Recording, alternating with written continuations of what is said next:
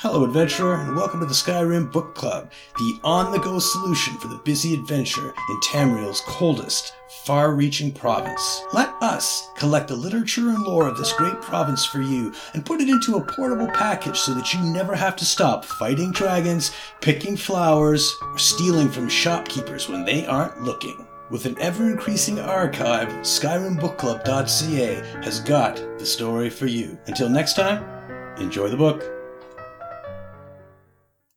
Gracchus's Journal, Volume 1, by Gracchus. A fragment of journal detailing a man's obsession in obtaining Hermaeus Mora's tomes of power. I dreamed of the treasure again last night. I have no doubt about it now. Hermaeus Mora himself is speaking to me, leading me to it.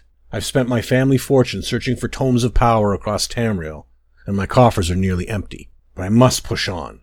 It's nearly within my grasp. And when I have the knowledge of Apocrypha, I will no longer need to bow to the usurper Tharn. They will bow to me.